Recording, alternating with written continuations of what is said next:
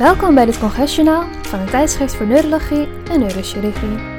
In deze podcastserie brengen we samen met toonaangevende opinieleiders de highlights van internationale medische congressen direct naar hun spreekkamer. It's the first time we have positive results in progressive MS. In deze aflevering vertelt professor Patrick Vermeers van het Universiteitsziekenhuis in Lille over masitinib bij progressieve MS. Good day, Professor Vermersch. Welcome in this podcast episode. During the MS Virtual Congress, you talked about progressive MS. Can you shortly describe how the innate immune system is related to progressive MS? Thank you first for uh, inviting me. Yes, indeed, uh, we think definitely that contrasting with the data we have in the relapsing forms of MS, in the progressive forms and mainly the purely progressive forms without any superimposed activity, the innate immune system is very important.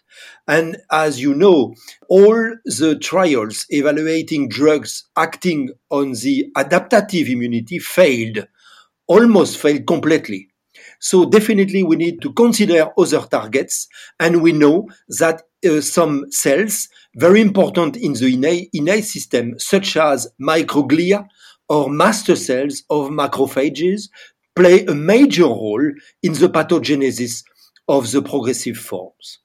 You evaluated the efficacy of masitinib. What is the working mechanism of masitinib? Masitinib is first in class drug acting on some tyrosine kinase. Masitinib is an inhibitor of a couple of tyrosine kinase uh, expressed in some cells and mainly in microglia and mast cells with quite a very good selectivity.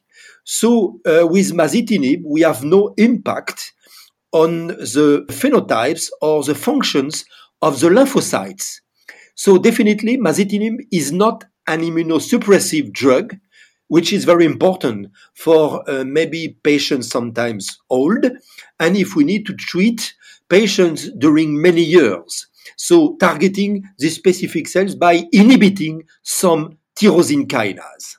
The ACTRIMS president Dr. Jeffrey Cohen shortly mentioned this study and called the setup quite unique. How was this study set up?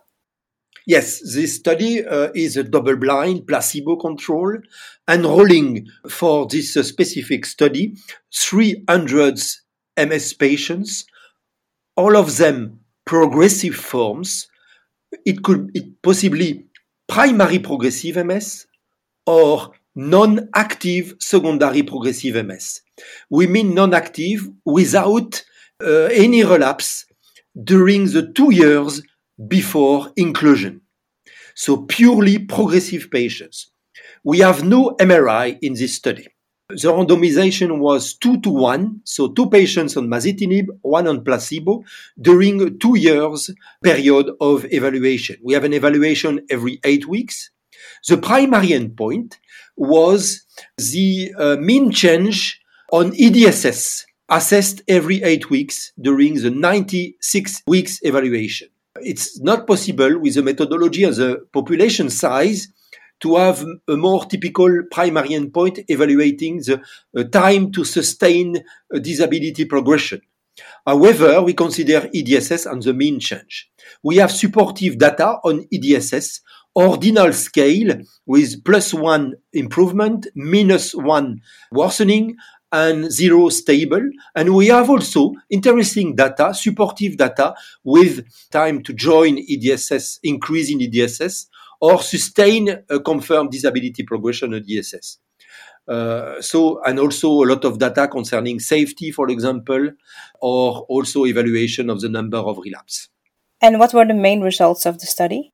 The study met its primary endpoint. So, we have a, sig- significant difference concerning the mean change on EDSS uh, evaluated every eight weeks and over time during two years. Uh, the p-value was 0.0259, so significant. We have also significant difference considering the ordinal uh, change over time with decreased risk by 39% uh, versus placebo in favor of masitinib, of the risk to have a worsening in EDSS, or maybe an improvement in EDSS. We consider the both possibility because we have a couple of patients with a significant improvement. And also now, if we look at the data for confirmed disability progression, we have a 37% decrease of the risk to have a sustained disability progression in favor of masitinib. It's numerical difference, but it's not significant because uh, the population size, you know, only 300 patients is not enough because of the low number of events. However, I think it's definitely clinically relevant. And this uh, decrease in the risk by 37%, I think it's better than we have with other drugs used in progressive MS ocrelizumab, for example, or siponimod, we have a decreased risk by 24 or 21%. Significant because, as you probably know, in these studies, we have hundreds and hundreds of patients included. And maybe the safety are reassuring. We have a couple of adverse events, uh, skin reactions, a couple of patients with uh, GI, and also a few patients with neutropenia. But all of them was mild or moderate and also reversible after stopping the drug. So it's, I, we think with the data we have today, it's manageable. What can be concluded from these findings? We have very promising data. First, it's the first time we have positive results in progressive MS without any superimposed activity. The first time we have a positive results. And we need to consider that it almost 50% of the patient we have in the progressive forms of MS. And secondly, the main result, very interesting, is that also for the first time we have a positive result with a drug targeting only the innate immune system. How can this be implemented in daily clinical practice?